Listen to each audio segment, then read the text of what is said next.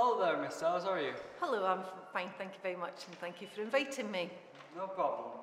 Um, if it's okay, we will be asking a few questions of how um, you've been dealing or some questions about the whole you know, coronavirus situation. That's okay by you? Absolutely, not a problem. Okay. First question of the day is What are the plans for next term? Is there anything new that'll be happening possibly? Well, I'm hoping not, but the decision would have to be made by Scottish Government. So we are following the guidelines from both the local council and also from Scottish Government, and we are implementing those guidelines in order to try and keep both staff and pupils safe. So unless the Scottish Government suggests something different, then we should hopefully be keeping to what we have at the moment. I was hoping by now that we would be able to maybe stop the one-way system and so on, but at the moment, the way things are going with the COVID cases increasing, it doesn't look like any of that will be taking place anytime soon. Mm-hmm. Um, if we move into tier three, that's then going to mean that we're going to have to have pupils wearing masks both in class as well as the corridors.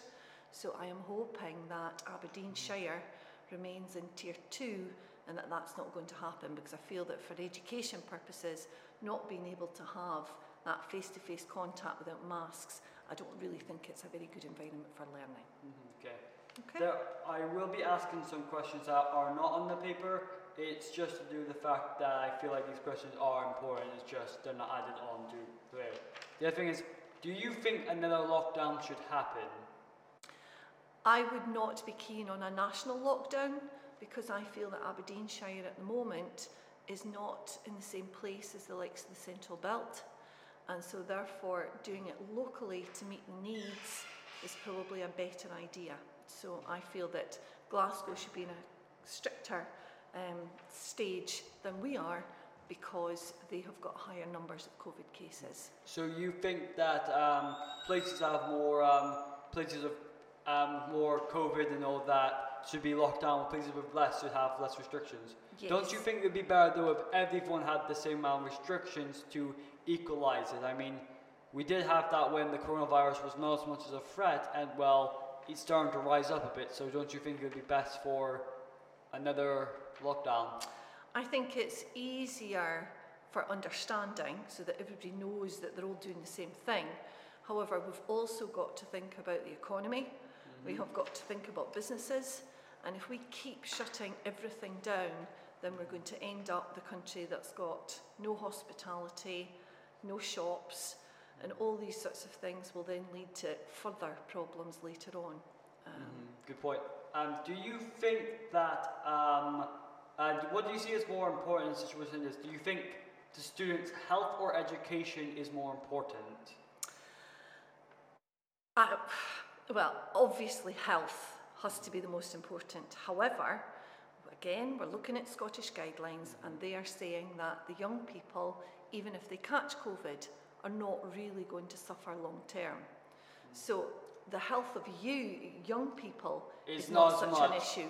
It's the problem that you then taking it to yes, elderly parents or grandparents that that is then a bigger issue. Yeah, because our immune systems are a bit more stronger than, no offense to your immune systems, as our bodies haven't aged as much. Absolutely. Okay, back to the question on the paper. Um, do you think the school will end up online or will we get exams? Okay. Um, at the moment, the governments are saying that they are determined that schools are going to remain open, that that's an absolute pri priority. You know, COVID is a huge problem, it's causing lots of deaths, but the mental well-being and the health and well-being of youngsters and of staff in the school and so on as well is also something that we've got to consider. So we've got to get that balance. But I suppose the problem is keeping schools open means that teachers are then vulnerable. Yeah. And if we get to a stage that teachers are off sick, we then can't keep the schools going. Mm-hmm. Um, but at the moment, I would be saying that schools will remain open as far as possible. It might be that we have to go to some form of blended learning where you're maybe part time in school and part time at home, but I don't know how you felt in the five months that you were at home. I was quite bored because, yeah. as much as school can be a pain sometimes, at least there's something to do instead of just twiddling my thumbs. Absolutely. So again, it's, it's your mental well-being as well that you have yeah. to think about. And mm. I think last the last time, because we finished at the end of March, most of the courses were almost finished. Mm-hmm. Whereas if we have got to actually learn new things, I think that's more difficult to do online. So the further into the year that we can get without having to, to have any shutdown, then the better it is for schools. As far as exams go, there's, it's already been told that we, we're not having National 5 examinations, but that higher and advanced higher will take place unless something different happens from there. But that then means that the National 5 qualifications will be assessed throughout the year, and so it's really important that you keep up with your work and um, keep going. Okay. Okay. Do you think there is a way to improve this situation for the students inside of school or outside of school? Okay, I think we're doing the best that we possibly can. I, agree. think there are the, there's less restrictions for under 11s, so they're still managing to get out and so on.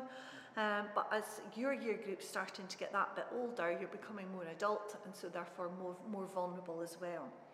Um, I think us expecting us just to go back to the way things were is completely unrealistic. Yeah. So, you know, I think we've got a long stretch ahead. And I think that's actually quite difficult for teachers as well as for pupils because I think that some of them thought that we'd just come back, a bit of hand sanitizer, and yeah. that, would, that would do. But we're that finding won't. that that's just not working. Yeah, at least you're making an effort to try. You're doing better than what the actual government is, I have to say. But we have got to stick with government guidelines. Yeah, I mean, we've issued 180 Chromebooks that the Scottish Government gave us. Um, and that's going to help youngsters if we ever get back to the stage of online learning. We're at least doing Um, better than the Americans. Well, yeah, I think some some Americans are perhaps just ignoring that we actually have a pandemic. So at least Yeah. uh, we're certainly not At least that you're here. actually attempting to do something about this darn, thing. Anyway, Um, but we're, the teachers are now much better at using Teams as well. I think during lockdown, um, teachers got much more upskilled in digital learning, and so therefore there's that opportunity for us if need be. if you could change anything about the lockdown scenario, or um, what would you change right now if you were in head of the government? What would you change to better help with the whole um, COVID?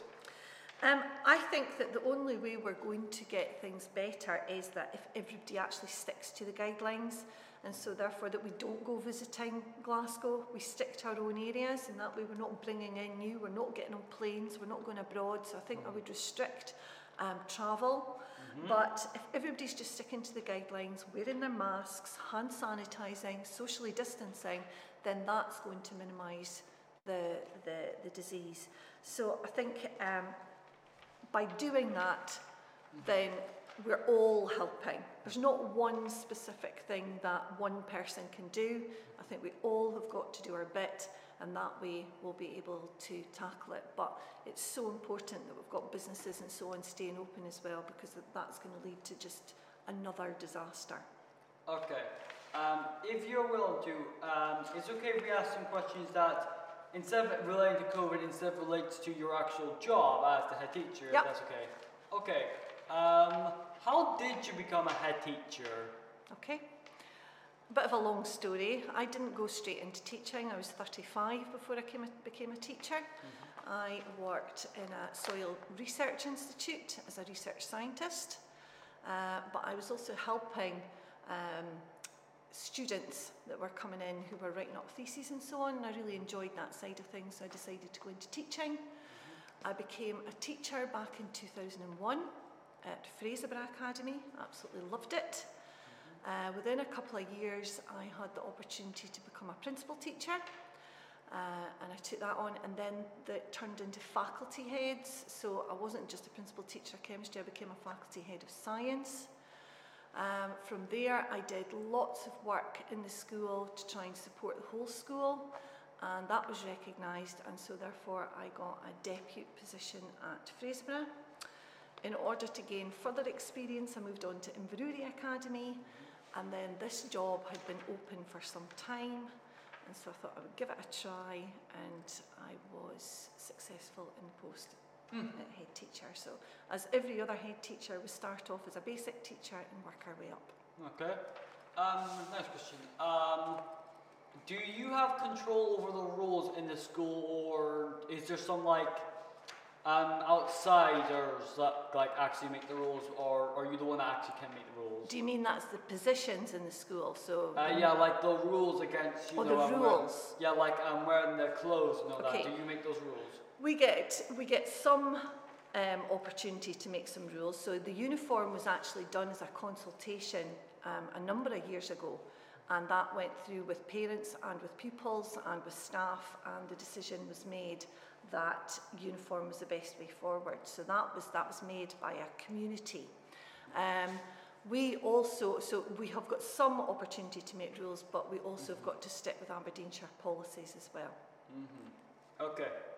Um, why is our main clothes around covered black, may I ask? Traditionally, that's always been the, the thing, and I think in schools mostly it would tend to be that it'd be black or navy trousers. Um, there's also the opportunity to wear your white shirt, but it seems to be that they prefer black, especially the boys. The black shirts with the, the ties with the black in it, I think is, is always really smart. So there is that opportunity to wear white or black, but most tend to go with black. Why is it that you don't seem to like the idea of students wearing um, like um, their jackets or um, hoodies in actual class? It, don't you think it's a bit silly? I mean, it's not going to affect their educational skills. It's just to keep them warm. Well, but it's warm enough in classes. If it's really, really cold, then we allow the Well, I mean- jackets to remain on, but there is absolutely no need. It's outerwear, and so therefore you're not getting the benefit of your jacket if you're wearing your jacket in school and then going out. But a lot of people can feel temperatures a bit differently, so it's kind of hard. And it's So- not that harmful for them, don't you think? Well, I would therefore recommend that they wear a sweatshirt that doesn't have a hood or wear a cardigan. Mm-hmm. Okay? Okay, well, as much as I would personally disagree with you, you are the head teacher, so unfortunately, you're the one that makes the rules, not me. Correct. Um, I think that's all the questions we have for you, if that's okay. Okay. Well, thank you very much for your time. Mhm, Thank And- you for your time as well. And I hope I managed to answer the questions in, in the way that you wanted, apart from the last one. Yeah, besides the last one, you basically answered all my questions the way I enjoyed them too, except Okay. the last. Good. Um, so thank you for um, letting your time be wasted here, and hopefully, wasted at all. and hopefully we um, have made some good efforts. And thank you for discussing your opinions and values on the situation of COVID, and for telling us how it was like to become and how the system works of being a head teacher. Okay. Okay, I Thank you very much indeed.